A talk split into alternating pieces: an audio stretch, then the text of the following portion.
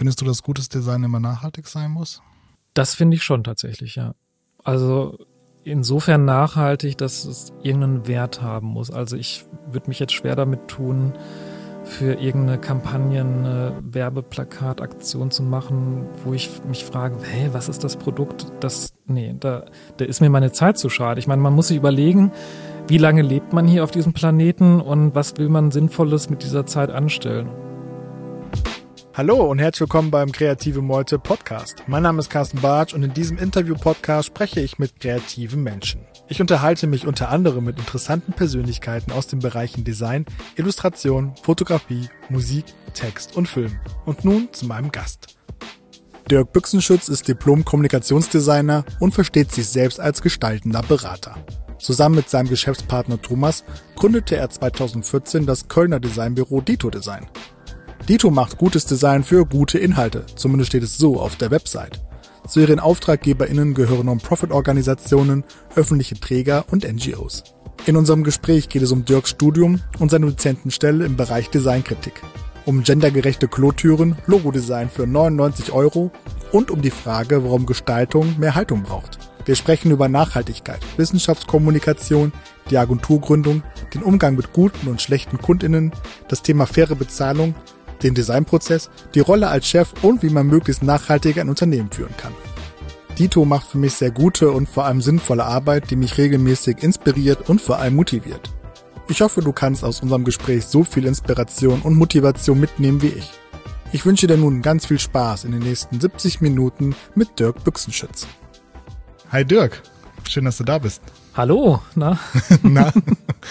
Hast du gut hergefunden? Ja, äh, dank Google Maps äh, fast, fast gut, ja. Mhm. Ja, schön, dass, ähm, dass du hier bist auf jeden Fall, meiner Einladung gefolgt bist. Wir starten einfach mal wie immer direkt mit einer ganz banalen Frage. Bist du gebürtig aus Köln?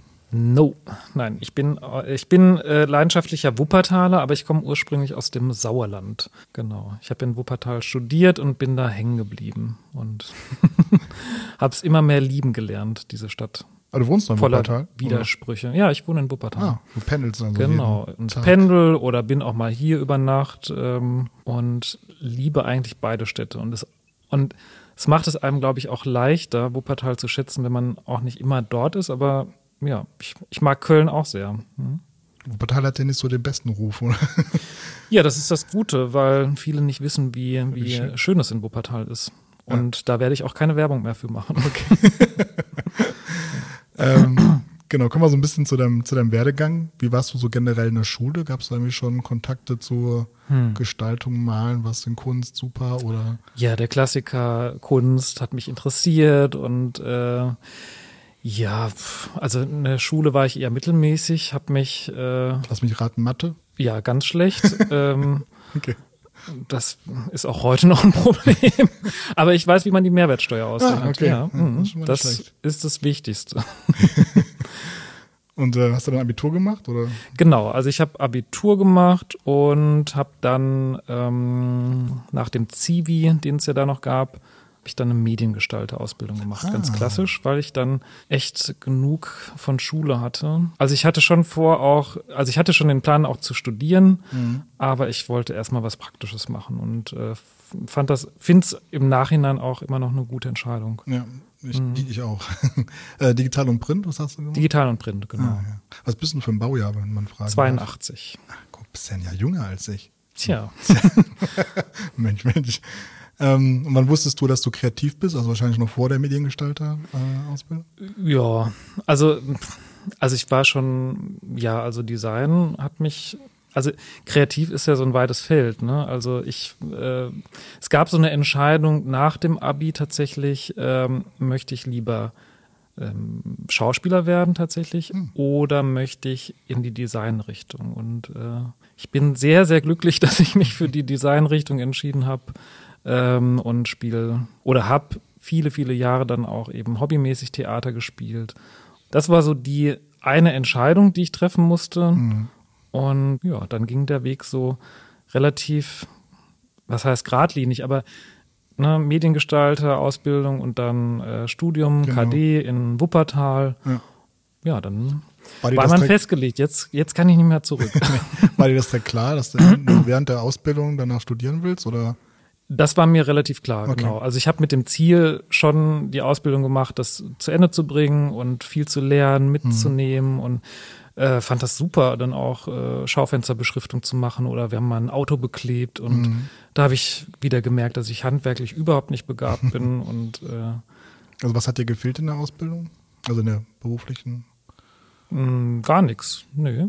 Also, aber ich wollte einfach äh, wissen, wie das so die richtigen Profis machen. Also okay. ich möchte jetzt nicht nur, also ich wollte nicht nur umsetzen oder habe das auch in der Ausbildung hatte ich echt freie Hand, weil wir waren eine kleine Agentur mhm. ähm, im Sauerland und habe da überall reingeschnuppert, habe Fotos gemacht äh, und dann Flyer gestaltet oder handwerklich, wo gerade, mhm. äh, wo es gerade was zu tun gab.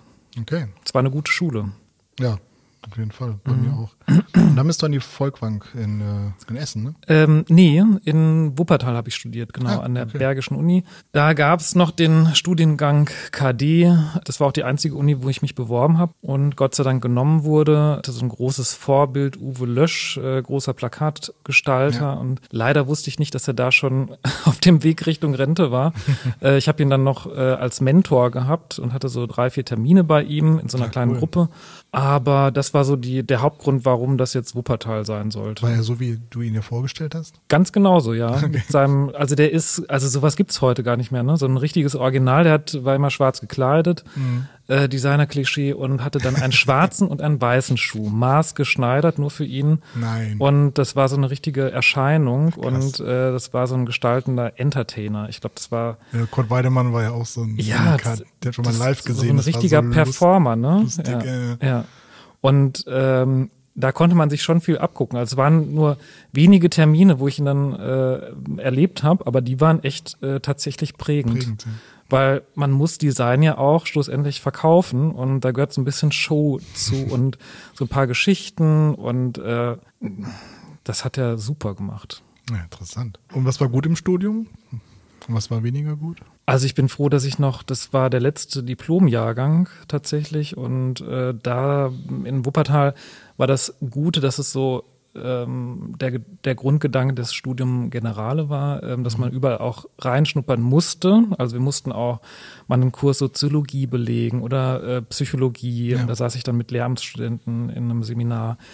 Und es war relativ breit gefächert, Kunstkritik und ansonsten eben nach dem Grundstudium, wo man so die Basics ähm, mitbekommt, ja, hatte man dann freie Hand. Wo will ich hin? Will ich jetzt illustrieren? Möchte ich mhm äh, Fotografie machen. Wir hatten auch echt eine super Ausstattung, tolle Fotostudios und mh, mm, aber da habe ich gemerkt, nee, es ist schon das klassische Grafikdesign, Corporate Design. Da habe ich mich relativ schnell festgelegt, habe dann mal einen Motion Graphic äh, Kurs gemacht, aber im Grunde genommen war das so die klassische Linie, klassische mhm. Grundausbildung KD. Ja. Würdest du nochmal studieren dort? Ja, aber den Studiengang gibt's dort nicht mehr. Ja, und deswegen, genau, also, und Bachelor, ja, weiß ich nicht. Das ist so, also es wurde dann immer verschulter, habe ich das Gefühl. Und mhm. ähm, ja, ich habe jetzt auch nicht allzu lange studiert, von 2006 bis 11. Ja, aber wir haben uns Zeit gelassen. Du hast und den gleichen Werdegang. Ja. 2006 bis 12. Ah, hast du noch ein Jahr länger studiert? Ich habe auch viel gearbeitet. Hast du mehr Party gemacht? Ich habe mehr gearbeitet. okay. Hast du denn während des Studiums gearbeitet, ob beim Thema sind? Ja, das, mh, das war also das war wirklich auch eine gute Bodenhaftung, ähm, die man dann bekommen hat. Ich habe äh, für ein Industrieunternehmen, für den bergischen Mittelstand, hm. habe ich ähm, dann nochmal mitbekommen oder so das, was man im Studium beigebracht bekommt, wie präsentiere ich was, wie mhm. erkläre ich es dem Kunden, wie bin ich, wie bleibt man hartnäckig, wenn der Entwurf irgendwie nicht verstanden wird. Das konnte ich da dann live dann im Prinzip testen und das war eigentlich fast genauso wichtig wie das Studium rückblickend. Das war mhm. wirklich eine tolle Zeit, äh, weil es war nicht das ganze Studium über, aber schon viele Jahre war das eben dieser eine Kunde, wo ich dann das Logo neu gestalten durfte und dann einen riesen Katalog ähm, gesetzt habe und äh, Gewindeschneidbohrer fotografiert habe im Uni-Studio tatsächlich. Hatte da die perfekte Ausstattung in der Uni und habe das ja. so ein bisschen tatsächlich so kombiniert. Ja. ja. Ja, das ist auch meine größte Kritik an der aktuellen Bildungsreform quasi. Das ist, die haben alle keine Zeit, irgendwie nur Praxis irgendwie sich anzueignen. Total, ja. Dann die Programme fehlen ja eh in der Uni. Und dann fangen sie an als Junior und können noch gar nichts. Also, Ja, ich weiß nicht, wie es ist. Also ist, glaube ich, von Uni zu Uni sehr unterschiedlich. ja, was ich so mitbekomme. Ja. Wie ging es dann weiter? Dann ging's weiter mit, ähm, also dann gab es den Wechsel von der äh, Bergischen Uni zur Volkwang. Da gab es dann eine Übernahme, weil die Professoren haben sich dann überworfen. Das haben wir dann leider auch so ein bisschen unschön mitbekommen als Studierende. Ähm, gab es dann so einen richtig kleinen äh, Krieg, weil Designprofessoren sind ja auch nicht ohne. Ne? Ähm, und äh, da habe ich dann einen Dozentenjob angeboten bekommen an der Volkwang. Das war dann im Fachbereich Designkritik. Die ist in Essen? In Essen, genau. Und ich habe die Kurse dann aber in Wuppertal gemacht, weil es dann so einen fließenden Wechsel gab. Also einige haben dann äh, Kurse in Wuppertal und in Essen gehabt und sind dann immer hin und her gependelt. Und ähm, das war eigentlich ganz cool, weil ähm, ich wollte, also ich ich habe das Studium genossen, wollte auch in die Berufswelt, aber konnte auch nicht so ganz loslassen von der Uni, weil es war einfach nur eine coole Zeit. Und äh, so habe ich mir die Zeit ein bisschen verlängern können. Wie lange warst du da? Das war dann bis 2013 und Also ein Jahr. äh, nee, zwei Jahre. Okay. Ja. Und wie ging es dann, dann weiter? Dann habe ich ja diverse Sachen gemacht, habe für Unternehmen, äh, für ein anderes äh, mittelständisches Unternehmen ähm, direkt gearbeitet, habe für Agenturen Freelance äh, Art Direction gemacht und wollte mich eigentlich nicht festanstellen lassen. Also ich mh, hatte da auch ein Angebot, das habe ich dann abgelehnt, weil ich war wirklich kritisch mit Agenturen, weil ich gemerkt habe, oh, wenn man da einmal ist äh, dann und einmal dran festhängt, dann kommt man, glaube ich, so schnell Ja. nicht mehr raus und habe gemerkt, die Arbeitsbedingungen sind eher mau. Und Mhm. äh, das war so mein Hauptantrieb tatsächlich auch, mich selbstständig zu machen, die ganze Zeit schon. Ich habe während des Studiums ein Praktikum gehabt, das war furchtbar. Das habe ich auch abgebrochen nach drei Monaten, weil ähm, es waren tolle Arbeiten, die man da gemacht haben, hat, aber das Nee, Ja, ich, vielleicht kann ich mich auch schlecht unterordnen. Das ist, glaube ich, auch eine Schwäche von mir. Äh, Oder in dem Fall dann eine Stärke, dass man sagt, na gut, dann macht man sich, kreiert man sich sein eigenes Arbeitsumfeld. Ja. Und Ja, ich habe ein paar Agenturen durch. Äh, es wurde immer besser, sagen wir mal so. Okay. Also Ausbildung war hart, aber man hat viel gelernt, aber es war sehr hart. Und dann, Ja, hier, ich- dann hier in Köln wurde es Mhm. ein bisschen besser, obwohl dann die Chefs manchmal doch so ein bisschen einen an der, an der Krone hatten. Sonst das Okay. Arbeiten ist komplett normal. das haben wir früher immer Überstunden, so gemacht. Ja, genau, ja, ja. Das war, kennt man heute hoffentlich nicht mehr so. Also seit wann bist du dann selbstständig?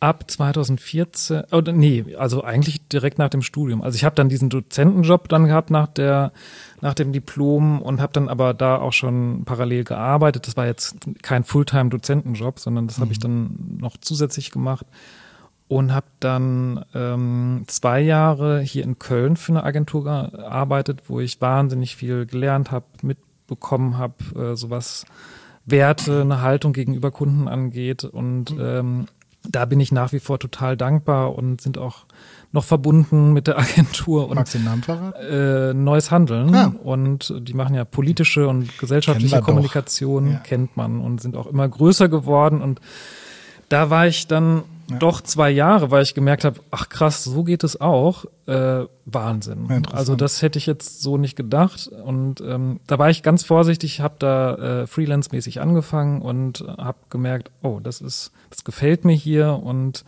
habe dann da zwei Jahre festgearbeitet und ähm, war mein größtes Glück, weil da habe ich dann den Thomas kennengelernt Ah, mit dem ich dann äh, ein paar, also ich war quasi sein Nachfolger, Thomas hat aufgehört ähm, und da haben wir dann aber noch ein paar Projekte zusammen gemacht und äh, haben uns kennen und schätzen gelernt und das war so der erste Designer, wo ich dachte, mit dem kann ich wirklich alle Themen besprechen, mit dem kann ich super zusammenarbeiten, wir sind auf einer Wellenlänge und wir sind auch verschieden genug, dass wir uns auch ergänzen, weil komplett gleich zu sein ist ja auch irgendwie langweilig Ja. und man kann sich gut reiben und äh, so ist so ist das dann entstanden. Ja. das ist, glaube ich, so einer der schwierigsten Punkte, ne, wenn man sich Mhm. selbstständig macht. Mit wem?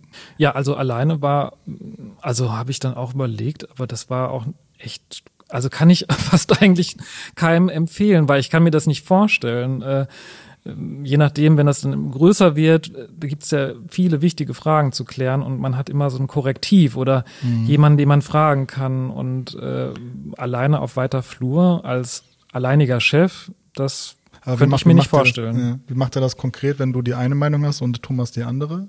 Also und ihr wollt beide nicht abrücken von eurem Standpunkt. Ja, sowas gibt es gewürfelt oder? Also ich kann echt sagen, dass ich immer noch überrascht bin, dass wir, also wir können auch gut miteinander nicht streiten in dem Sinne, aber gut debattieren mhm, und ja. uns austauschen. Aber es gab noch nie einen wirklich großen Krach zwischen uns und äh, wir setzen uns dann hin, tauschen die Argumente aus und ist dann immer ein guter Mittelweg oder der sogenannte Kompromiss oder mal sitzt ja. sich auch einer komplett durch und mal der andere und also gerade im Bereich Finanzen zum Beispiel, ne, da ist der eine irgendwie viel strenger und der andere ja, also es, es ist immer eine Bereicherung, wenn man miteinander redet über Dinge. Ja, also es muss auch nicht unbedingt der Thomas sein. Ja, können auch äh, andere Teamkolleginnen sein. Und dann kommt man immer, habe ich das Gefühl, zu einer besseren Lösung. Also wir wollen keinen Kompromiss, der irgendwie mittelmäßig ist, sondern wir, also in der Sache können wir uns gut streiten, dass wir sagen, okay, ähm, naja, was ist denn jetzt hier wirklich der beste Weg? Oder mhm. wenn es darum geht, muss es wirklich dieser und jener Kunde sein? Ähm, dann finden wir da eigentlich hoffentlich immer die richtige Lösung. Mhm. Aber gibt es da einen Kompromiss? Also wir schon ein bisschen, die Frage kommt später eigentlich erst, was mhm. eure Kunden sind, aber gibt es da einen Kompromiss, wenn ihr sagt, okay, der Kunde hat angefragt und es passt eigentlich nicht zu eurer Ausrichtung? Dann muss Thomas nachgeben, ja. nein, nein, nein. Also ähm, wir sind uns da, also gerade das, äh, da sind wir uns eigentlich relativ einig. Mhm. was so Kunden angeht. Und das versuchen wir auch nach wie vor immer weiter zu schärfen. Wen, mhm. Für wen möchten wir arbeiten, ja. für wen nicht. Und ähm, genau, kommen wir auf jeden Fall später noch ausführlich drauf mhm. zu sprechen. Kurz, euer Name heißt Dito. Genau, das war ganz kreativ, Dirk und Thomas. Muss man gar nicht Todi, Todi wollten wir uns nicht nennen, das Todi, klingt so, es klingt, klingt so nach Schulranzenhersteller. Ja, Logodesign für 99 Euro. Das war nicht so verkaufsfördernd. Und was macht ihr? Wir machen gutes Design für gute Inhalte. Das wäre, oder das ist unser Claim seit Anfang an tatsächlich. Den ich auch gut finde. Ja, also es ist überrascht, das kam so irgendwie, ich weiß gar nicht, ich glaube, wir haben den von Anfang an und das ist so, wir haben kein strategisches Leitbild oder so, aber mhm. äh, wenn man das auf einen Nenner bringen will, dann ist es eben dieser Satz und ich hoffe auch nicht, dass, dass er jemanden, dass er Kunden ausschließt, ja. Also es klingt vielleicht auch hart, was ist denn, was sind denn gute Inhalte? Ja, ja. Da, aber dann kann man sich als Kunde auch fragen, hm, darf ich da jetzt anfragen? Ja, das gleiche Thema haben wir bei uns auch auf jeden Fall. Ja. ja. Aber da kommen wir auf jeden Fall gleich noch ausführlich ähm, mhm. auf das Thema gute Gestaltung. Was sind äh, gute Inhalte? Was ist so deine Rolle im Team? Tja, also ich bin, äh, ich, ich nenne mich selber so ein bisschen Pressesprecher, deswegen sitze ich auch hier. Thomas war ganz dankbar, dass ich das wieder übernehme und äh, ja, also ich bin mache Projektleitung für äh, einige Kunden, wir teilen uns das auf und äh, bin mache die Kreativdirektion für auch nicht alle Projekte, aber ne, jeder hat so seinen Bereich mhm. und äh, gestalte manchmal auch gerne mit, aber das wird leider immer immer weniger. Ja. Mhm. Wie viel Prozent denkst du nimmt so administratives ein und wie viel gestaltest du noch? Aber du hast gerade stolz erzählt, dass ihr eine Projektmanagerin habt. Ja, wir haben jetzt äh, eine, die kommt tatsächlich auch äh, aus der Agentur Neues Handeln. Ja, äh, stimmt. Genau, jetzt ähm, die kamen, genau. Kam. Grüße gehen raus. Kennst du die auch? Wir hatten mal kurz E-Mail-Kontakt, äh, ja, ich. ja, so super. Neu, wir sind, wir machen auch mit Neues Handeln, haben wir so ein, zwei Erklärvideos gemacht. Ja. Und äh, irgendwann kam dann. So schließt sich der Kreis. Ja, ja, alles, ja, ja. Es ist so die Brutstätte und ähm, Genau, die ist ähm, jetzt neu dabei seit Anfang letzten Jahres und das ist auch wirklich eine große Entlastung, weil ähm, wir haben gemerkt, das Tagesgeschäft nimmt immer mehr Raum ein. Deswegen, mhm. also in Prozent weiß ich gar nicht. Ähm, Schlimmstenfalls sind es dann auch mal in einer Woche 70 Prozent, aber es sollten eher so 50 bis 40 Prozent sein. Mhm. Und langfristig äh, soll, sollte es eher noch weniger sein. Das wäre so der Plan für die nächsten fünf Jahre, weil als Geschäftsführer hat man natürlich eben auch so ein bisschen die Pflicht, eher die Agentur voranzubringen und sich mehr aus dem Operativen zurückzuziehen. Aber mhm. das ist im Moment noch eben nicht der Fall. Ja, da hadern wir auch jedes Jahr mit uns selber. man vermisst es auch irgendwann wieder zu gestalten. Ja, das kann man ja nach Feierabend kann man dann nach mal ein Plakat genau. machen, dann kann man mal InDesign aufmachen. Wie wichtig ist dir denn Spezialisierung? Das ist so mein Lieblingsthema. Ähm, schon wichtig, aber das muss sich irgendwie ergeben. Also wir haben uns jetzt nicht gesagt, wir machen äh, nur Corporate Design oder nur, weiß ich nicht, ähm, Signaletik, ähm, keine Ahnung. Also unser Schwerpunktthema im Moment ist die Wissenschaftskommunikation mhm. und das haben wir auch, das hat sich so ergeben einfach. Und wir haben halt ähm, mit einem Projekt für, eine, für einen Sonderforschungsbereich angefangen, für die Uni Tübingen. Und das ist dann immer mehr geworden. Und man kennt das ja, ne, wenn man eine Sache gut macht, dann kommen auf einmal ja. Viele Anfragen aus dem Bereich. Und wir haben gemerkt, das, ist, das passt super zu uns, weil es zahlt natürlich auf den Claim ein, gutes Design für gute Inhalte, weil meistens sind es gute Inhalte, wenn äh, WissenschaftlerInnen sich zusammensetzen und denken. und wir, unsere Aufgabe ist es dann eben, unsere Profession, das dann visuell irgendwie ja. auf den Punkt zu bringen und Kommunikation so, also Inhalte so zugänglich zu machen, komplexe Themen nicht banal runterzukochen, sondern eher visuell so an, ansprechend aufzubereiten, dass es Lust macht. Also tiefer einzusteigen und mhm. sich dann auch wirklich lange mit den Inhalten ähm, auseinanderzusetzen. Und das wird gerade immer mehr. Und ich meine, Wissenschaftskommunikation vor zwei Jahren hättest du wahrscheinlich gesagt, hä, was ist das? Ja, gut, und jetzt Pandemie durch, äh, ja. durch Herrn Drosten, der ja auch immer mehr aktuell in, also der sich total viel, also Mühe gibt, auch in visuellen Bildern zu sprechen. Ja, wir fahren mit der Impfung in einen Treibsand oder okay. wir müssen jetzt auf den Zug aufspringen und Omikron mitnehmen und da merkt man, okay, er hat das gesprochene Wort, äh, ne, sein Podcast wird gehört. Mhm. Und was ankommt, sind Bilder. Ähm, das ist ja, einfach stärker als tausend Worte nach wie vor und darum geht es. Und mhm. es macht so viel Spaß, einfach seine Profession in in den Dienst einer guten Sache zu stellen. Also, und was die gute Sache ist, das. Ja, so gesehen habt ihr ja schon auf jeden Fall eine Spezialisierung. Also, ihr macht ja keine tatsächlich, Werbung. Ja. Mhm. Ja nee, also klassische Werbung machen wir nicht. Also, wir gestalten für auch Unternehmen teilweise eben Studien oder machen auch äh, Packaging Design für Schnitzel.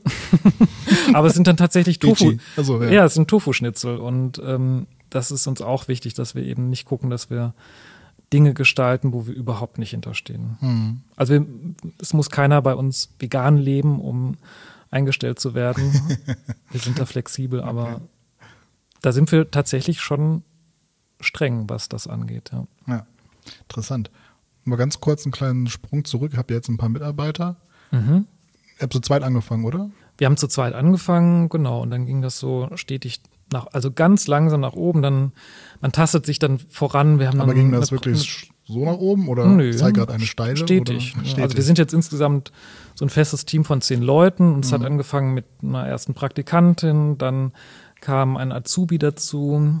Da hat er uns auch selber drauf gebracht. Also wir haben dann eine Bewerbung bekommen und ich würde gerne eine Ausbildung bei, bei euch machen. Mhm. Und dann haben uns angeschaut und haben gedacht, ja, das passt eigentlich gerade ganz gut. Ähm, es ist so, so ein bisschen niedrigschwelliger. Dann habe ich einen Ausbilderschein gemacht und so kam das dann, genau. Und irgendwann die erste festangestellte Mitarbeiterin. Interessant, aber es ist ja. auch viel Arbeit, so ein Auszubildender, oder? Tatsächlich, ja. mhm. Wie ist denn so der Prozess mit euren Kunden? Also wie schaut das aus? Also angenommen, ich bräuchte jetzt ein Erscheinungsbild für ein eine sinnvolle Kampagne? Habt ihr mhm. so einen festgefahrenen, also festgefahrenen, so negativ, habt ihr einen festen hm. Prozess, äh, den er dann abspielt oder ist das sehr individuell?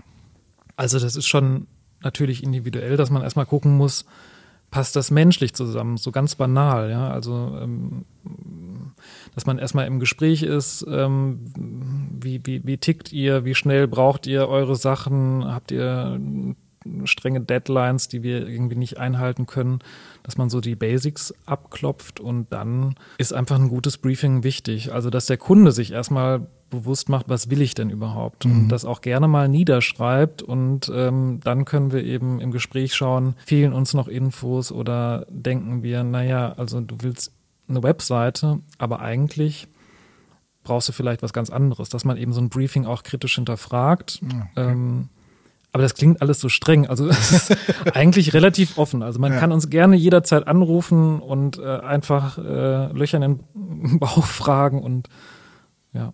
Okay. Und wird sich bei euch die Pandemie so ausgewirkt? Ja, zum Glück gar nicht großartig. Also wir haben gemerkt, es, es herrscht irgend, also im zweiten Pandemiejahr hat man so zwischendrin gemerkt, es herrscht auf Kundenseite auch so eine gewisse Lethargie irgendwie. Mhm. Oder man selber hat auch so Phasen gehabt, wo man einfach irgendwie wenig Energie hatte oder Freude und weil irgendwie die Aussicht auf ein besseres Leben fehlte. Aber da wir eben viele größere Rahmenverträge mit Kunden haben und für, viel für eben öffentliche Auftraggeber arbeiten, die haben ihre Jahrespläne und. Budgets, die sind verplant gewesen. Das hat uns echt äh, auch gerettet, zum Glück. Mhm. Und das Thema Wissenschaftskommunikation, gab es das schon vor der Pandemie oder ist das währenddessen entstanden? Nee, das gab es vorher tatsächlich. Okay. Also es war das Ursprungsprojekt, äh, also das war, was eben dieser Sonderforschungsbereich war, das war so jetzt das größere Projekt in diesem Bereich und das war zum Thema bedrohte Ordnungen. Und jetzt hat man ein Gefühl, was das sein könnte, nämlich äh, unsere Ordnung ist auch gerade bedroht mhm. durch so ein mhm. Virus.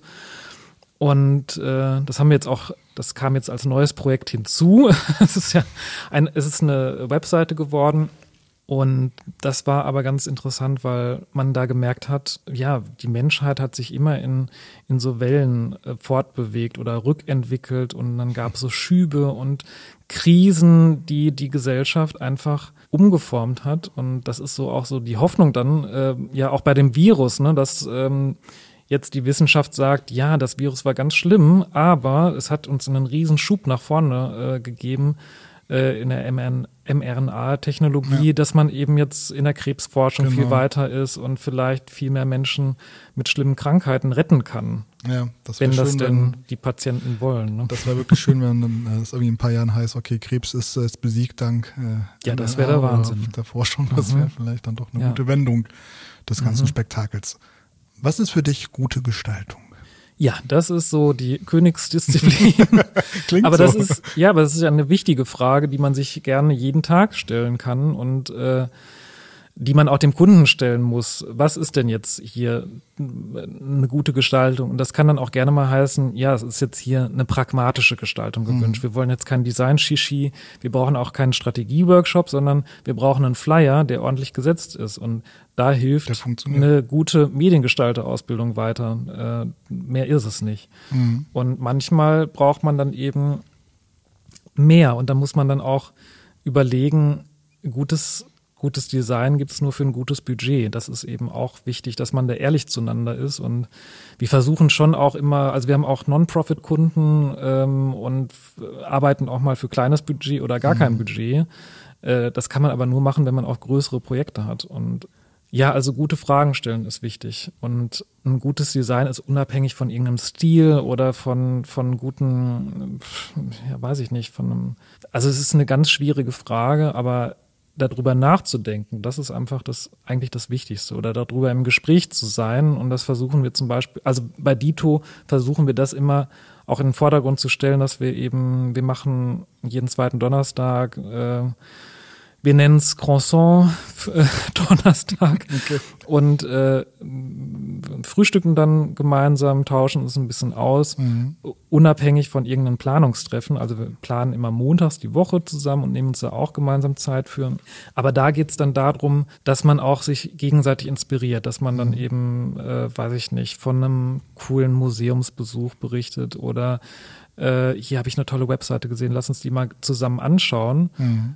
Und dann die Frage stellen, ja, ist das jetzt gutes Design? Also die stellt sich dann so automatisch. Automatisch. Mhm. Mhm. Findest du, dass gutes Design immer nachhaltig sein muss? Das finde ich schon tatsächlich, ja. Also insofern nachhaltig, dass es irgendeinen Wert haben muss. Also ich würde mich jetzt schwer damit tun, für irgendeine Kampagne eine Werbeplakataktion zu machen, wo ich mich frage, hä, was ist das Produkt? Das, nee, da, da ist mir meine Zeit zu schade. Ich meine, man muss sich überlegen, wie lange lebt man hier auf diesem Planeten und was will man Sinnvolles mit dieser Zeit anstellen? Und alleine deswegen lohnt sich das Thema Nachhaltigkeit. Also es ist ja nicht nur begrenzt auf äh,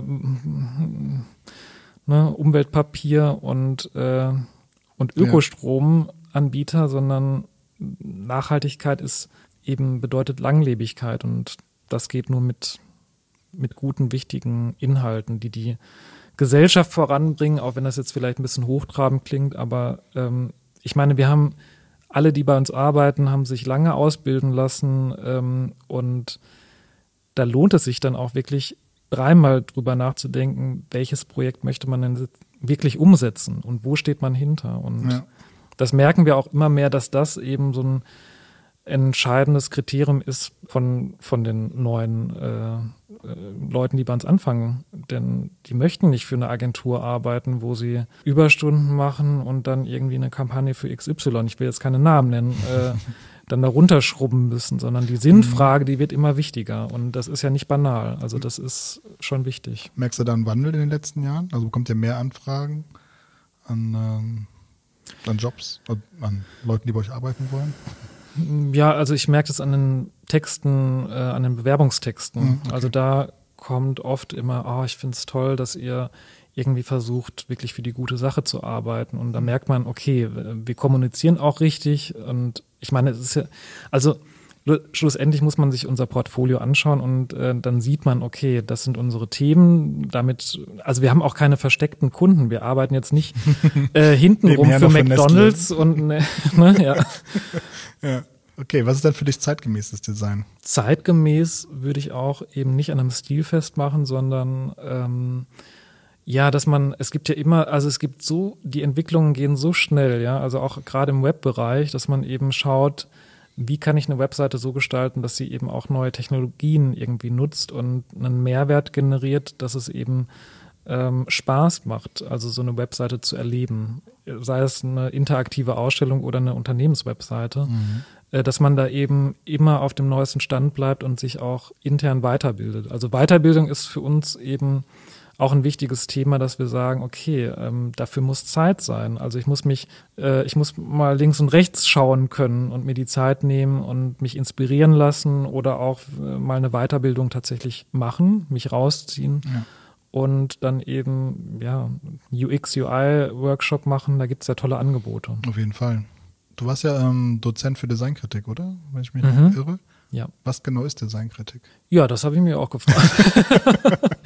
also Designkritik ist so zu verstehen, äh, ich habe ich hab den Kurs so gestaltet, ähm, ich habe mir vorgestellt, ich war ja, ich bin als Student, äh, habe mal da mein Diplom bekommen und war dann im Anschluss direkt Dozent und habe dann mhm. eben Kurse gegeben, da saßen dann eben meine ehemaligen Mitstudierenden und ja. äh, mein, mein Hauptziel war es eben eine gute Zeit zu haben. Wir haben einige Zeit äh, in der Uni verbracht, aber wir haben auch ganz viele, oder was heißt ganz viele, wir haben einige ähm, so, ja, in Anführungsstrichen Klassenfahrten gemacht. Wir haben uns dann mal, äh, ich habe dann Agenturen angeschrieben, ob wir nicht mal vorbeikommen könnten mit einem kleinen Kurs und waren dann bei einer Agentur für Schriftgestaltung und haben uns äh, Ausstellungen angeguckt. Ich habe äh, verschiedene DesignerInnen eingeladen, die von ihrer Arbeit berichten, weil das kam bei uns tatsächlich so ein bisschen zu kurz, dass man eben ein bisschen nahbaren, niedrigschwelligen Austausch mit der Praxis hat. Also mhm. auch äh, seine Vorbilder einlädt. Ja, ich habe einfach alle angeschrieben, die ich cool fand und habe gedacht, na ja, die antworten eh nicht und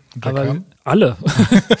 hm, interessant. Und da musstest du immer nur die Übernachtung bezahlen. Das hat ja. mich tatsächlich gewundert. Man muss einfach mal machen. Also ich habe dann Eike König angeschrieben, ja klar, komme ich vorbei. Und der hörte gar nicht mehr auf zu erzählen. Das war so toll, äh, einfach zu sehen, der hat tatsächlich Spaß an dem, was er macht. Und äh, das war so inspirierend. Das war so äh, ein Vortrag, der mir so im Gedächtnis geblieben ist, ähm, weil er eben auch eine ja, gewisse Wertvorstellung hat. Er hat auch gesagt, mhm. äh, arbeite nicht für, für Don't Work with Assholes. Ja? Und das ist so eine wichtige Botschaft, die zu kurz kommt, weil man sich, wenn man erstmal im Arbeitsleben ist und dass man irgendwann wichtige Fragen gar nicht mehr stellt.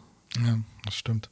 Aber welchen Sinn hat denn Designkritik für dich? Ja, also Designkritik, also es gibt ja ganz viele, äh, es gibt ja auch schlechtes Design, ja, also schlecht gemachtes Design oder gut gemeintes Design, was dann eben nicht funktioniert, das dann sich anzuschauen oder aber auch äh, sich seine Vorbilder anzuschauen und zu analysieren, was ist denn jetzt genau daran gut, was kann ich mhm. davon lernen und also, also der Lernaspekt. Ja, total. Also ich habe jetzt noch äh, kürzlich ähm, eine, eine Beschriftung, nee, so ein, so ein Icon gesehen für Frauen- und Männertoiletten. Und das war leider gut gemeint, aber es hat nicht in der Gestaltung als Gestaltung funktioniert. Das war nämlich, es war so, äh, ja, es gibt äh, Gender-Sprech, aber es gibt ja auch die genderneutrale oder gendergerechte Gestaltung, dass man eben die Frau eben nicht im kleinen Minirock gestaltet, damit sie eben sehr gut erkennbar ist, sondern eher, also die sah dann eben fast aus wie ein Mann. Und die Folge davon war, dass dann eben irgendeine Mitarbeiterin oder ein Mitarbeiter hergegangen ist, hat sich in Word, äh, in, in Areal, hat einfach äh, zwei DIN A4-Zettel ausgedruckt, Frauen, Männer und hat das mit Tesafilm daneben geklebt an mhm. diese schicke Designer-Toilette. Und das hat für mich gezeigt, äh, das funktioniert nicht. Das, Offensichtlich nicht. Jeder verläuft sich. die, die, Männer stehen bei den Frauen, die Frauen bei den Männern. Und das ist dann eben schlechtes Design. Mhm. Es funktioniert nicht in der Anwendung. Findest du, dass das in der Öffentlichkeit so wenig stattfindet, Designkritik? Also es gibt Filmkritik ja, äh, in ja, Tagesblatt, find, äh, aber Design. ja, ich glaube, dass der Designbegriff einfach auch entwertet wurde durch ja keine Ahnung. Es Nail gibt Nail, Nail Design, das ist so der, der Klassiker ja. und alles muss Design sein. Ja, das oh guck mal hier die Designlampe von Aldi, die sieht aber das ist das muss aber eine, das ist bestimmt so ein Designklassiker für neun Euro und es geht aber darum, dass Design ja alles ist. Also wie gestalten wir denn unseren Arbeitsplatz oder unseren Arbeitsalltag? Wie sind die Abläufe? Das ist ja auch Gestaltung. Und ähm, mhm. ja, stimmt.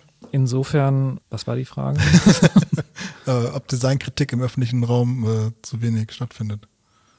Also Beispiel war Filmkritik äh, in jeder Tageszeitung, aber Designkritik ja, es, also Design, Design ist immer so ein, immer noch so ein Nerd-Team. Es gab, es gibt die Designkonferenzen, es gibt Designmagazine, die werden aber auch nur von anderen Designern gelesen. und aber Design ist ja so äh, allumfassend. Wir gehen auf die Straße und werden zugeballert mit Design von Werbeplakaten. Äh, ja, also zur Bundestagswahl, da merkt man das dann eben extrem, was ja. es heißt, beschallt zu werden mit gestalteten Plakaten jetzt zum Beispiel. Und da hört man dann doch schnell, oh Gott, das kann ich jetzt, also das kann ich nicht mehr ertragen, weg damit. Und ja.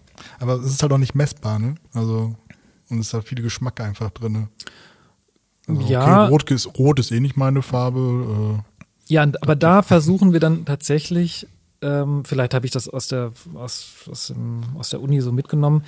Also wir verstehen uns so ein bisschen als Design-Didaktiker auch im Beruf, unseren Kunden gegenüber, dass wir einfach erklären, was machen wir denn da, weil es ist, es ist jetzt keine große Wissenschaft, aber es ist, ich habe das ja studiert, ja, ich habe ein Diplom da drin und also muss man das ja auch irgendwie erklären können und äh, warum Rot nicht immer die passende Farbe ist, ist ja relativ simpel erklärt. Und das stimmt, ja. Ich habe jetzt gerade kein gutes Beispiel, aber ich finde es einfach wichtig, den Kunden mit auf die Reise zu nehmen, dass man, also wenn, so sind unsere Präsentationen aufgebaut, wenn wir zum Beispiel ein neues Logo kreieren, dann kriegt der Kunde nicht irgendwie drei Entwürfe vorgesetzt, sondern wir vermitteln ihm den Weg dahin. Also es ist mhm. auch eher so ein, so ein bisschen so eine Reise. Okay, das sind unsere Inspirationen, das, ist, das sind so Moodboards oder Ideen oder teilweise Schlagwörter, dass man erstmal warm wird, worum geht's denn überhaupt, was machen wir denn jetzt? Und dann, bevor dann schlussendlich eine tolle Bildmarke da steht, ähm, setzen wir das aus verschiedenen Bestandteilen zusammen. Also mir fällt jetzt ein, für den Deutschen Städtetag, da haben wir einen, ähm, eine Bildmarke kreiert, die arbeitet mit dem Lübecker Holstentor. Das war so die ihr ehemaliges Logo oder mhm. also ihr Ursprungslogo, das wollten sie auch beibehalten. Wir haben es aber ergänzt mit einer Art Sprechblase und das muss ja irgendwie zusammengeführt werden. Das darf nicht einfach da stehen, ja. sondern ähm, der Kunde muss verstehen, wie, wieso haben die das gemacht und wieso ist die Schrift denn jetzt anders? Warum hat die hier so Rundungen und warum steht die nicht links und wieso steht die rechts und und jede Frage, ich muss mir einfach im Vorfeld überlegen, der Kunde hat ganz viele Fragen an mich und teilweise wirklich banale Fragen und ich muss auf alle Fragen eine Antwort haben. Wenn man die sich vorher überlegt hat, dann merkt man auch, oh, da habe ich gar keine, da weiß ich gar nicht, warum jetzt das rot und nicht dieses. Und, ähm, aber muss Kommunikationsdesign nicht aus sich selbst erklären, also kommunizieren? Ja, ja, aber also es, es soll es auch im besten Fall. Aber um, da sind wir wieder beim Verkaufen. Also ich möchte niemandem irgendwas Schlechtes verkaufen, aber ich muss Design schon auch dem Kunden ein bisschen schmackhaft machen und es aufwerten. Und es darf nicht einfach, gerade bei einer Logo-Präsentation muss man sich vorstellen, also Städtetag ist da echt ein gutes Beispiel, weil die haben dieses Logo seit 100 Jahren, also in verschiedensten Variationen, immer mhm. mit dem Holstentor.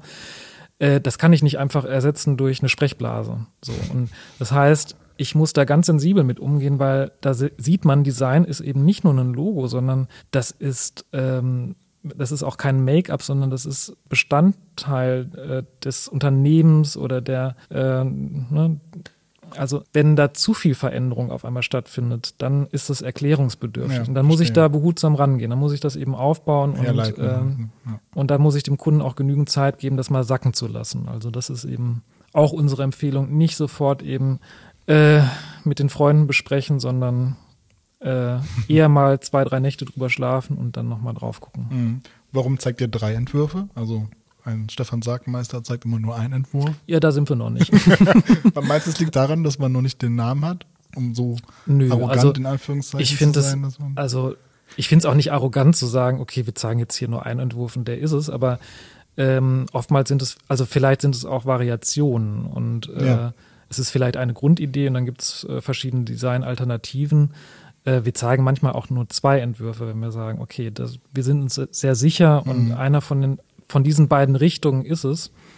Ähm, manchmal gehen wir aber auch vor und arbeiten wirklich erstmal mit Moodboards, mit Stimmungen und äh, erarbeiten so zwei Tendenzen und holen mhm. uns erstmal nochmal ein Stimmungsbild ab, äh, um auf Nummer sicher zu gehen, weil eine gute Gestaltung ist einfach richtig viel Arbeit. Ja? Also, und drei Entwürfe zu machen, ist sau viel Arbeit. Und, also wenn die ja. alle drei gut werden sollen. Vor allem von einem Designer ist das mhm. Finde ich ja, und da ist gut, unlösbar. dass wir eben jetzt ein größeres Team sind. ja, genau. Klar, wenn zwei Designer sich ransetzen und es nicht sehen, was der Kollege macht, dann mhm. kriegt man auch zwei verschiedene Entwürfe.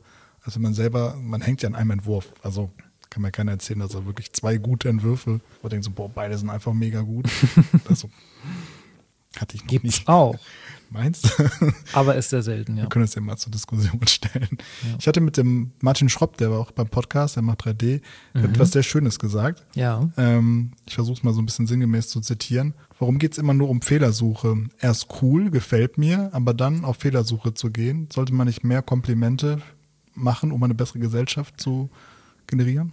Ja, definitiv. Also das ist, also da wären wir jetzt zum Beispiel bei der Frage, was ist eine gute Arbeit? Und da geht es eben um Kommunikation und eben ehrliche Komplimente zu machen. Ja, also wenn was gut geworden ist, äh, lieber zwei, dreimal Komplimente machen oder mhm. sagen, ey, das ist richtig toll geworden und das auch in der Gruppe zu würdigen oder zu feiern. Ja, wenn man irgendwie was geschafft hat oder ein Etappenziel gemacht hat, äh, erreicht hat, dann ja, ich finde es echt interessant. Also auch eine Selbstbeobachtung. Ne? Also mhm. wir sind ja zu dritt und wenn jemand was macht, aber dann man sucht halt, man sagt, ja, er ist cool geworden und dann, ja, hier vielleicht noch Sekunde drei, da könnte irgendwie das und das noch irgendwie deutlicher sein. Also immer dieses ja, Negative. Ist, also, na, ja, aber das ist ja wichtig, dass man eben guckt, also das, es darf dann nicht irgendwie ähm, so manisch werden, dass es so ein äh, ehrgeiziger Perfektionismus ja, ist. Also ja. manchmal ist weniger mehr, aber man sollte eben sich auch nicht vorschnell mit vorschnellen Ergebnissen ja, zufrieden geben. Und das ist manchmal ist auch schwierig, dass man sagt, okay, ah, ich weiß, äh, da könnte man noch ein bisschen Arbeit reinstecken, aber jetzt muss ich erstmal das würdigen und loben, was da ist. Und das ist ja tatsächlich tendenziell erstmal gut. Und ähm, mhm. das ist so der Klassiker, ne? Dann kommen wir kurz zurück. Wie ist denn das so als Chef? Das stelle ich mir persönlich gerade auch schwierig vor, da so die richtige Kommunikation man will keinen irgendwie ja, definitiv, motivierend sein. Weil das, das äh, bringt einem ja keiner bei. Ne? Also ja. es äh, gibt keinen Workshop, wie werde ich ein guter Chef? Oder vielleicht gibt's den und ich. Wahrscheinlich gibt's den. Ja.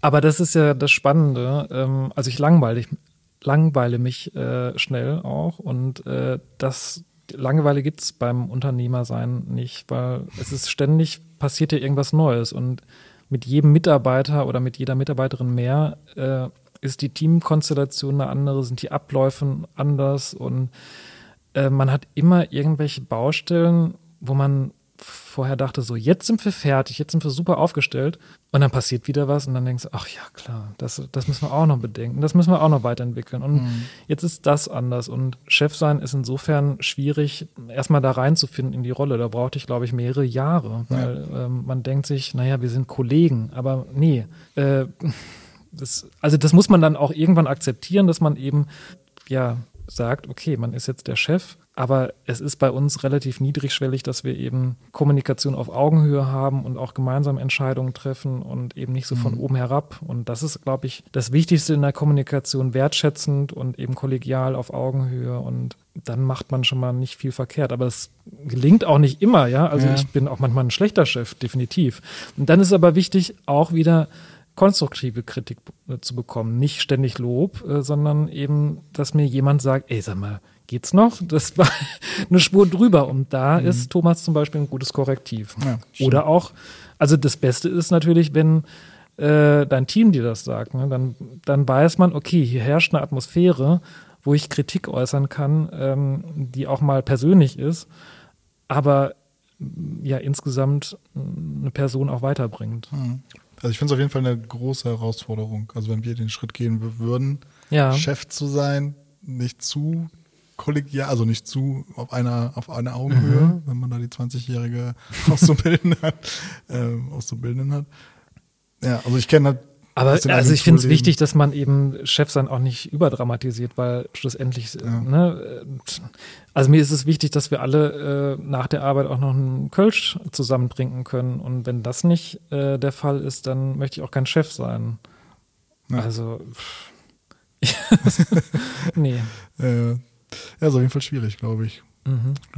Viele positive und negative Beispiele. Ja. Ich glaube, der Mittelweg ist echt äh, schwierig. Wie denkst du denn generell über Design Awards? Ja, das ist doch, ist das noch ein Thema? Ich weiß nicht. Also, also ja, wir haben auch ein paar Design Awards und man, also teilweise äh, ohne unser Zutun oder wurde von, von, von Kunde, also von, von, von Kundenseite ja. eingereicht. Und natürlich ist es wichtig, und das hat auch was mit Wertschätzung zu tun, zu sehen, okay, das kommt an oder das ist irgendwie preiswürdig. Was uns wirklich gefreut hat, sind wir wieder bei, den, bei der Webseite Bedrohte Ordnung, Wissenschaftskommunikation. Da wurden wir vom, also die Seite ist nominiert vom, für den Grimme Online Award. Okay. Also hat nicht den Preis gewonnen, aber die Nomination, äh, mhm. die Nominierung ist schon mal auch eine Auszeichnung an sich und das, also das fand ich super. Ähm, genau, ich glaube, den Preis kann man so ein bisschen rausnehmen. Also aus Red Dot und Co. Ne? Ja, also weil genau die Preise, die du jetzt angesprochen hast, das ist ja eher so eine Geldmaschine mhm. und das war am Anfang, da als es dann auch, hinaus. als mittlerweile ist es ja so ein Telefonbuch, ne, was so ja. irgendwie 800 Seiten, die man da durchblättern kann. Das, nee, da machen wir nicht mit. Ja, ich finde es auch schwierig. Also besonders diese bezahlten. Ich glaube, es gibt recht mhm. wenig gute Awards. Klar, Grimme-Preis wäre natürlich nicht schlecht. Ähm, ist deine Arbeit sinnvoll? Es kommt noch so ein bisschen zurück aufs Thema Nachhaltigkeit. Ja. Ja, also ich bin glücklich, dass ich kein Arzt bin. Ne? Also gerade kriegt man das jetzt mit, dass man eben, ja, das ist, also unser Job ist nicht systemrelevant, aber ich würde trotzdem sagen, er ist sinnvoll, mhm. weil wir gestalten die Umwelt von Menschen. Also ähm, nicht in dem Sinne, dass man jetzt unsere Plakate äh, ständig vorgesetzt bekommt äh, oder äh, unsere Webseiten omnipräsent sind, aber es hat ja auch was mit Wertschätzung eben den Menschen zu tun, die sich die Sachen anschauen äh, oder teilweise anschauen müssen, die wir gestaltet haben. Und insofern ist es sinnvoll, was wir tun, wenn wir einen guten Job gemacht haben und da auch mhm. äh, ehrliches Lob vom Kunden bekommen. Oder von noch besser von der Zielgruppe, ja. weil der Kunde ist ja nicht immer gleich die Zielgruppe, das vergessen auch viele. Ja, ich habe jetzt mal nachgedacht, also ich finde irgendwie schon, dass unser Job auch systemrelevant ist, also in besonderen Fällen. Ja. Zum Beispiel. Info, Infografik zum Beispiel. Ja, Impfkampagnen oder, oder ja. Mhm. dazu Content oder auch eine Gebrauchsanleitung für Selbsttest. Also wenn es das nicht gäbe und keiner wüsste, wie das Ding funktioniert. Definitiv. Gesagt, oder Erklärvideos ja. dazu. Ja. Ähm, sau gesagt, so die letzten zehn Prozent, äh, die Leute, die sich impfen lassen wollen, kriegen wir wahrscheinlich über gute Kommunikation. Und diese, ähm, die Querdenker sind wahrscheinlich eh nur fünf Prozent, hoffe ich. Dass es nur fünf Prozent sind. Also ja. die ganz radikalen, aber viele sind ja einfach unentschlossen und wissen mhm. nicht, okay, ich bin gerade schwanger. Ja. Genau, mhm. äh, Stille, ist es wirklich safe? Also, ne, da wird mhm. man ja doch ein bisschen sensibler. Ja, klar. Und da hat jetzt noch jemand äh, im Fernsehen, eine Wissenschaftlerin gesprochen, die kriegt täglich E-Mails. Okay. Genau zu diesen Themen. So, also unsichere Leute, ja, ich bin schwanger, ich habe das und das, habe eine Krankheit, ja. wie ist das? Also sag ja Kommunikation, das ist eigentlich unser Job. Klar. So, wenn wir und das gut machen, vielleicht äh, kriegen wir doch noch mehr Leute zum Impfen. Also jetzt in diesem konkreten Fall der Pandemie. Mhm. Ja, und ich meine, mein Studiengang oder unser Studiengang hieß Kommunikationsdesign. Da Ja. gibt's ja auch verschiedenste Bezeichnungen, aber ich finde, das trifft es tatsächlich am ehesten. Das ist so weit gefasst. Mhm. Äh, Kommunikation im Raum, Kommunikation, eben menschliche Kommunikation kann man auch gestalten, ja, indem man Ja. sich überlegt, äh, was ist denn äh, eine Corporate Language zum Beispiel. Genau, ja. Jetzt nicht unser Spezialgebiet. Nee, uns das Ja. auch nicht. Ähm, was möchtest du mal hinterlassen? Puh. Keine Bang. Ahnung. Eigentlich ist mir das, also vielleicht war mir das tatsächlich früher wichtig, äh, also so ehrlich muss man ja auch sein. Also ich wollte früher, ähm, also ich, jetzt muss ich wieder zurückkommen zu den Preisen. Also ich habe mich gefreut, dass ich, oder da habe ich tatsächlich auch ein Plakat dann eingereicht zu den 100 besten Plakaten, weil das war so, in der Studienzeit war mir das total wichtig und da hat man ja noch viele große Vorbilder, denen man nacheifert und das Ja. finde ich super wichtig, dass man eben, dass es Leute gibt, zu denen man aufschaut, von denen man lernen kann. Da habe ich mich dann auch gefreut über eine Auszeichnung so.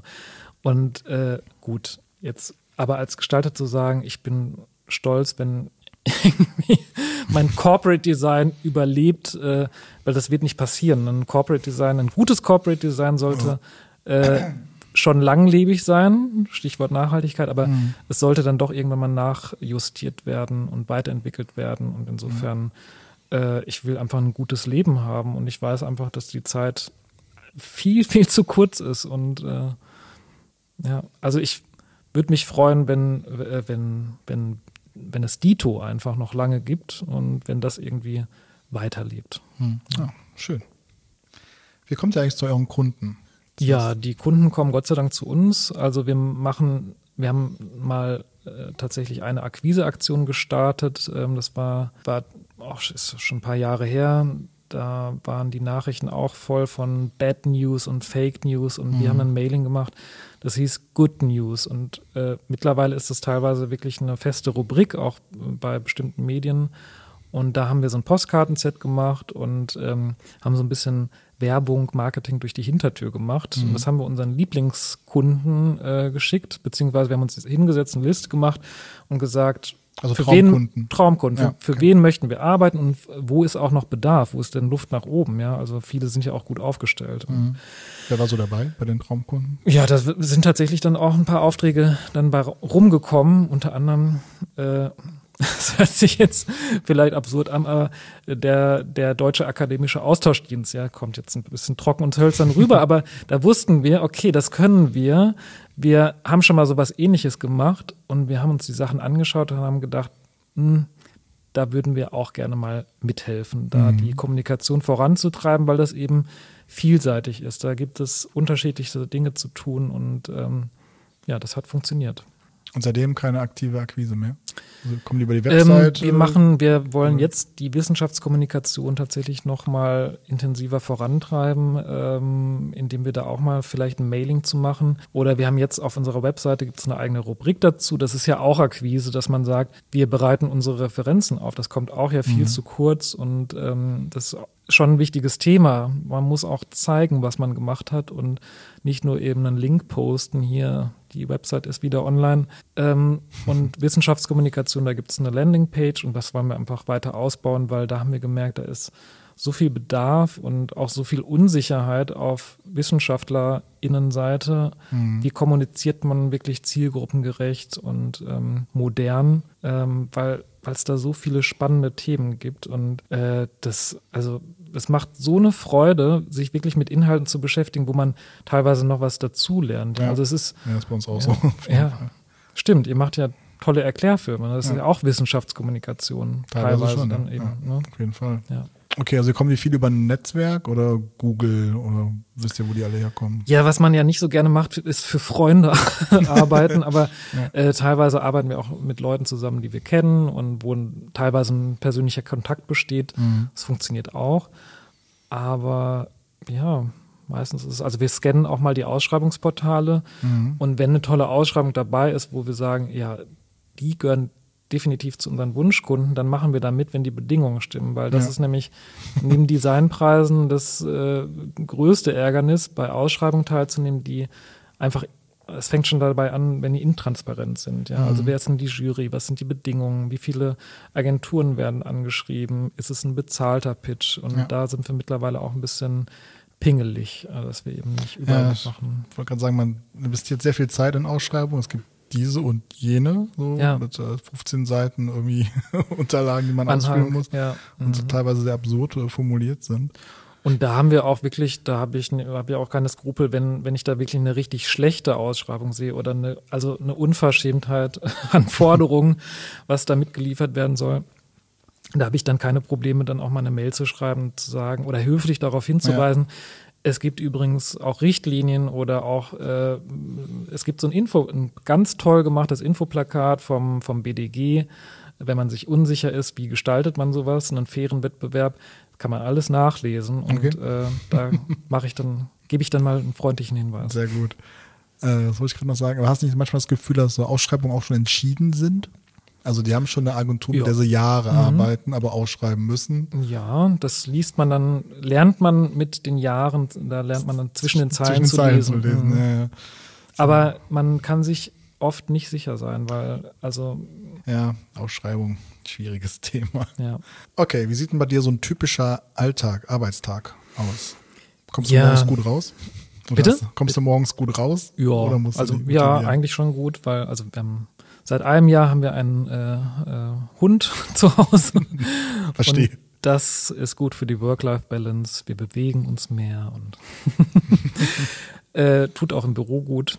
Und Mhm. ja, also die Tage sind unterschiedlich. Also wir haben auch schon vor der Pandemie haben wir so eine flexible Gestaltung gehabt, dass man mal im mal von zu Hause arbeitet, mal im Büro ist. Und aktuell arbeiten wir drei Tage im Büro, wobei das auch nicht festgeschrieben ist, aber es gibt drei feste Bürotage, wo man weiß, okay, wenn ich jetzt montags, dienstags, Donnerstag ins Büro gehe, dann treffe ich auch Kolleginnen, weil Mhm. ich möchte jetzt nicht nach Köln fahren vom Wuppertal und sitze dann alleine Ja, da, ist äh, da kann ich dann auch zu Hause bleiben. Mhm. Und ja, so ein typischer Montag ist immer sehr trubelig, weil man, es gibt viel zu organisieren und da ist eigentlich 90 Prozent äh, administrative Arbeit. Ne? Montagsmeeting oder Montagsmeeting, dann äh, sind ja Terminwünsche aufgelaufen, E-Mails, E-Mails, E-Mails und dann geht der Server nicht, das ist auch meistens montags und dann, ähm, ja. Autsch. Was macht dir dennoch an deinem Job am meisten Spaß?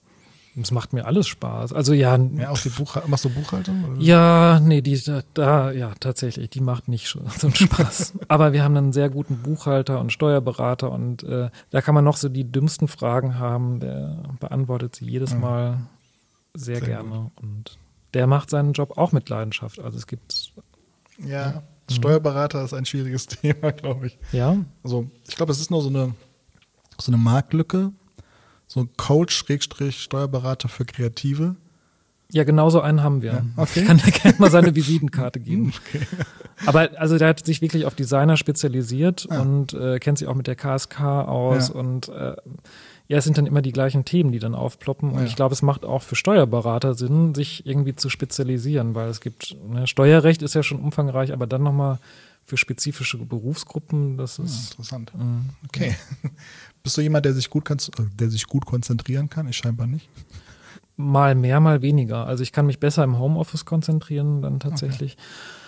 Aber ich glaube, das ist so meine große Stärke, dass ich eben, ich bin halt sehr neugierig und äh, lass mich le- leider auch sehr schnell ablenken.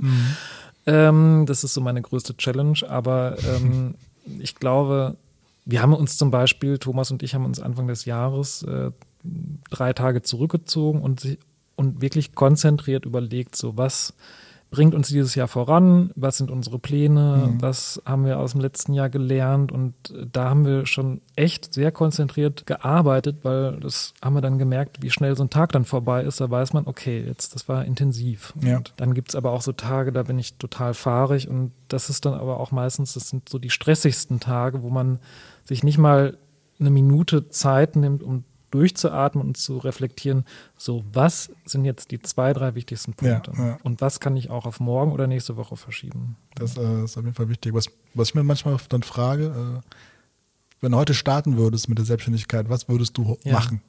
So, was wäre der nächste wichtigste Schritt? Wenn ich heute starten würde, Ja, ja, also was ich mich dann persönlich frage, wenn ich sage, okay, Ja. du bist so voll im Arbeitsalltag Ja. und machst gerade irgendwas für Social Media oder so, denkst du so, ist das jetzt wirklich sinnvoll oder Mhm. was wäre sinnvoller Ja. stattdessen? Weil irgendwie Zeit und To-Do-Liste ist ellenlang. äh, Mhm. die es so gibt, aber meistens ist es eher so unten rechts. so, Ja. Hat Zeit äh, und so. Und Oder manchmal muss man sich dann auch fragen, so was macht mir denn jetzt am meisten Spaß? Und dann das ist auch eine gute Leitfrage. Ja, das stimmt auch. Ähm, bist du perfektionistisch? Äh, war ich früher mehr, als ich es heute bin. Also ich kann, das musste ich auch lernen, dass man eben, dass es gesund ist, äh, einfach nicht zu hohe Erwartungen zu haben, also generell an, an das Leben, Ich an wollte das jetzt sagen, ich hoffe, Design. ich hoffe, er sagt nicht seine Mitarbeiter. nee, nein. um Gottes Also- Willen. Um Gottes Willen, wir haben das beste Team überhaupt. Nein, also es kann, es gibt ja diesen krankhaften Perfektionismus. Ich weiß nicht, ob ich den mal hatte. Den habe ich Gott sei Dank abgelegt und ähm, kann auch mal mit einer pragmatischen Lösung zufrieden sein. Und ich muss nicht alles super toll finden, was rausgeht. Und es gibt auch äh, den sogenannten Geschmack, den persönlichen, und Ja, äh, der ist auch manchmal unterschiedlich. Und da bin ich ein bisschen, hoffe ich, lässiger geworden. Okay. Auf welches Gadget kannst du im Alltag nicht verzichten? Also abgesehen vom Rechner. Ja, auf das Ding, was du da in der Hand hast. Also- das iPhone. Oder das, das, das Telefon, ja. Abgesehen davon? Auf welches Gadget? Mhm. Äh, auf meinen Hund. das ist, nein, also der, also der erdet so sehr, äh, also nicht nur, dass er einen dran erinnert, so jetzt ist Mhm. Mal Pause wichtig, Ja, ja, ich muss ja. mal pipi und du brauchst mal frische Luft, sondern äh, das ist einfach in, es ist so, es gibt dieses Zitat, dass der Hund der sechste Sinn des Menschen ist und das ist echt so richtig. Also, was heißt, also ich würde es jetzt nicht Gadget ne nennen, aber was anderes fällt mir jetzt nicht ein. Ich könnte jetzt auch Kaffeemaschine sagen. Ja, oder was, oder was meinst du? Oder verstehe ich die Frage falsch? Ja, kann man ja weit fassen, ne? Also vom Bleistift bis äh, ja, Smartphone haben wir gerade drüber gesprochen, also oder Ja. Software oder irgendwie ein Kindle oder Äh, tatsächlich, Notizblock, aber ja, wenn du es so fragst, tatsächlich gar keins, weil, also, ja doch, also mein, oder mein Orga-Programm, also wir haben ein relativ gutes, äh, eine gute App, die läuft auf, die ist auf allen äh, Geräten installiert. Welche und das ist so mein, das ist ähm, To-Do-Ist. Das nutze ich auch privat als Einkaufszettel und als Filmliste. Welche Filme muss ich noch unbedingt schauen? und, Aber was steht an? Diese Woche, nächste Woche, was steht für dieses Jahr an? Ja. Welche Kunden haben welche, brauchen noch welche Angebote? Und das kann man sich so komplex machen, wie es nur geht, oder man kann es auch runterfahren und das ist äh, wirklich ein super tolles Programm. ja, haben wir lange auch benutzt, aber irgendwann wurde es Ja. dann doch zu ähm, uns fehlten Funktionen, Ja. also kurz gesagt. Und dann Ja. sind wir auf A Work, wir bekommen kein Geld von den Ah, Kollegen.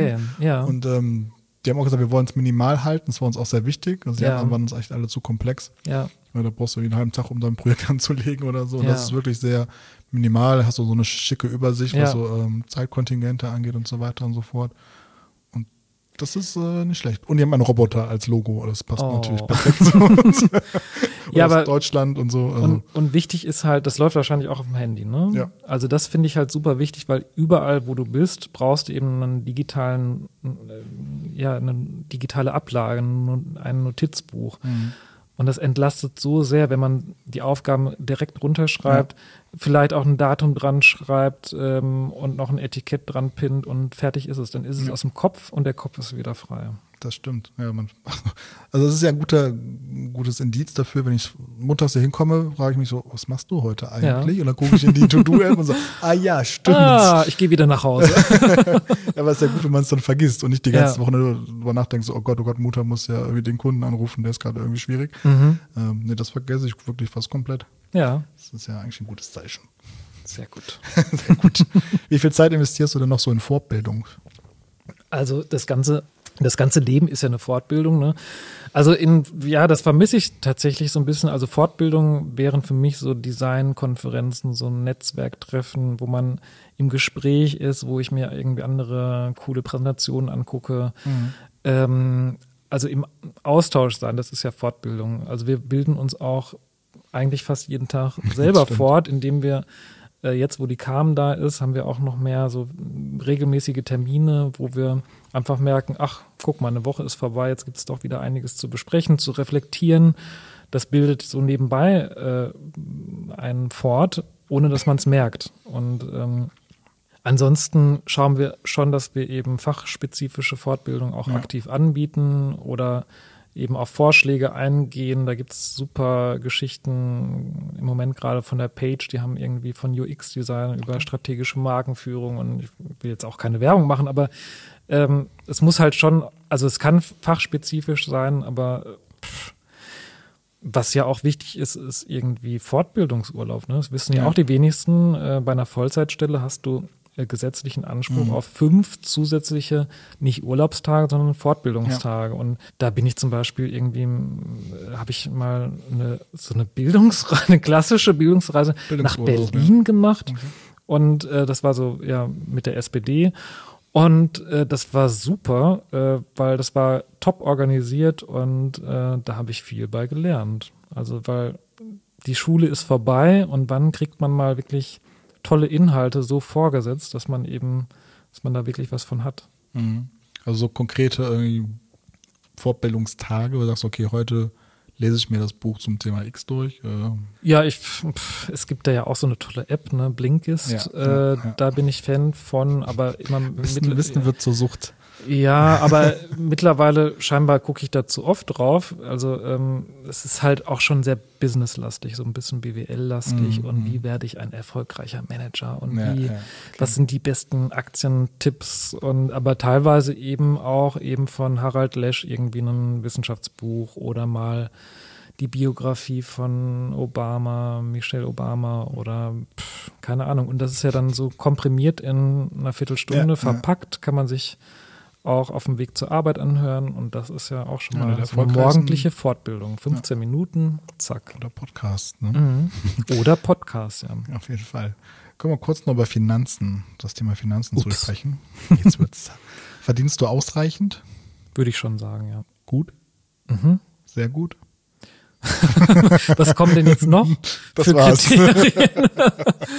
also ich finde, Geld ist ja schon wichtig. Äh, wir gehen da auch offen mit um. Also ist jetzt nicht äh, alle gegenseitig, was wir verdienen, aber okay. ähm, man alle kennen die Gehaltstabellen. Das ist ja, ne, das ist ein Thema, was wichtig ist. Ja, also es nützt nichts, wenn ich irgendwie ein tolles Arbeitsumfeld schaffe, was super kreativ ist und äh, es gibt einen Obstkorb und fairen Kaffee und äh, drei Weiterbildungen im Jahr, aber du kriegst halt ein scheiß Gehalt. Dann äh, das bringt ja keinem weiter. Ja. Also das ist auch irgendwie unehrlich. Und klar, das ist auch immer ein Thema oder ein heikles Thema, wenn man eben zwei Pandemiejahre hinter sich hat, dann ist es eben vielleicht nicht ganz so doll, das Gehalt, oder die Sprünge sind nicht ganz so groß. Da muss man halt auch ehrlich sein. Und wir versuchen eben dafür eben auch ein Verständnis bei unserem Team ähm, zu schaffen, dass wir eben, wir gehen offen mit den Zahlen um, ja. Also man kann okay. ja sowieso eben, wir sind eine GmbH, da Stimmt. kannst du ins Internet gehen, ja. kannst du gucken, was unser, unsere Bilanz ist, äh, glaube ich zumindest. Ähm, und das versuchen wir Anfang des Jahres immer schön aufzubereiten. Mhm. Und dann kann man auch, also weil das ist ja auch wichtig zu sehen, welcher Kunde wen bringt wie viel Geld ein und was hat sich rentiert, was haben wir mehr aus Liebhaberei gemacht, dass ja. wir da eben auch transparent mit umgehen. Und da lohnt es sich auch als, ja, als, also es ist wichtig, dass jeder Bescheid weiß, was, was verdienen wir denn und was verkaufen wir an, an Designleistungen. Also insofern ist Geld schafft ja einen Mehrwert, äh, Design schafft ja einen Mehrwert und äh, das kann man nicht immer in Geld umrechnen, aber oftmals sollte man das schon machen. Also wirst du sagen, ihr bezahlt doch ähm, überdurchschnittlich? Das weiß ich nicht. Okay. Also da habe ich jetzt nicht die aktuelle Gehaltstabelle vor Augen, aber also ich würde sagen, wir zahlen durchschnittlich gut, würde ich jetzt mal behaupten. Dann bin ich safe, ohne mich da ich will mich jetzt auch nicht aus dem Fenster lehnen. Ja. muss jetzt mein, meine Mitarbeiterin fragen. Aber die lade ähm, ich beim nächsten Mal ein. also wir, wir, wir zahlen zweimal im Jahr einen Bonus aus und da versuchen wir uns dran zu halten. Und wir haben so das Modell, ist ja auch kein Geheimnis, wir haben das Modell des Basisgehalt, äh, das ist ein gutes Gehalt. Und dann kommen dann äh, im Sommer und im Winter ähm, kommt dann nochmal ein zusätzliches Gehalt dazu, dass man eben, das kann man, das ist nicht festgeschrieben. Also wir versuchen das immer möglichst auszuzahlen, aber mhm. es kommt dann eben drauf an haben wir gerade ein Pandemiejahr hinter uns. Äh, aber wenn wir trotz Pandemie gut verdient haben, dann geben wir das Geld eben auch weiter. Und äh, das kann man sich dann auch eins zu eins an den Zahlen ablesen. Ich kann nicht sagen, ja, dieses Jahr war aber schlecht und dann guckt man nach und sieht irgendwie das Gegenteil ist der ja. Fall. Okay, klingt gut. gute Bezahlung versus gute Inhalte. Was wäre dir wichtiger? Ähm, pff, gar keins von beiden. Also es muss sich einfach die Waage halten. Also wie gesagt, wir machen ja auch mal Non-Profit-Projekte mhm. und äh, da stehen dann die Inhalte im Vordergrund. Und zwar sehr, weil da möchte ich jetzt nicht irgendwie eine Joghurt-Werbung äh, umsonst gestalten. Ist ja klar, aber ähm, ansonsten ist mir gute Bezahlung schon wichtig, weil es macht auf Dauer keinen Spaß, wenn man irgendwie ein noch so tolles Webprojekt hat, äh, wo ich den Programmierer vielleicht bezahlen muss, wo ich nochmal andere Kosten habe und es ist eine wahnsinnig tolle Website geworden, aber wir haben vielleicht gar nichts dran verdient, dann ist es, macht es auf Dauer gesehen eben auch keinen Spaß oder führt auch bei den, beim Team eben zu Missmut. Ja. Und insofern ist beides eigentlich, muss sich immer die Waage halten. Ja, wir versuchen auch einmal im Jahr so ein Pro Bono-Projekt zu machen, wo wir ja. uns aber komplett kreativ austoben dürfen ja. und äh, so ein bisschen quasi nach unserer Nase das äh, Projekt umsetzen können. Ja, das ist auch total wichtig. Das motiviert auch dann auch mehr, ja. Ja, total. Dann stehen eben die Inhalte im Vordergrund. Ja, mhm. Genau. Vor allem dann eher für kleinere Unternehmen, weil die großen können sich das eh leisten. Ja. Also die großen gemeinnützigen. Mhm. So, was machst du morgen? Morgen bin ich wieder im Büro und freue mich total, ähm, wieder den Kopf frei zu haben nach dem Montag und schreibe zwei Rechnungen, ein Angebot. Ich habe eine, ein klassisches Zoom-Meeting und ein klassisches Zoom-Meeting. Ja. Sagt man das heute schon. ja, oder? ja, es vergeht doch kein Tag ohne ja. Zoom-Meeting. Und ansonsten muss ich mal in, in To-Do's gleich gucken. Ja, alles klar, dann mach das. Ich danke dir, dass du hier warst. ja, hat Spaß, äh, gemacht. hat Spaß gemacht, war auf jeden Fall sehr informativ. Und ähm, ja, wir sehen uns bestimmt bald wieder. Bis dann. Ciao, ciao. Tschüss. Alle Infos und Links zu dieser Episode findest du in den Show Notes. Alles Wissenswerte zu diesem Podcast gibt es unter kreative-meute.de. In diesem Podcast kommst du zu Wort. Wenn du kreativ bist und was Wichtiges oder Spannendes zu erzählen hast, schreib mir gerne eine Mail an hallo at kreative-meute.de.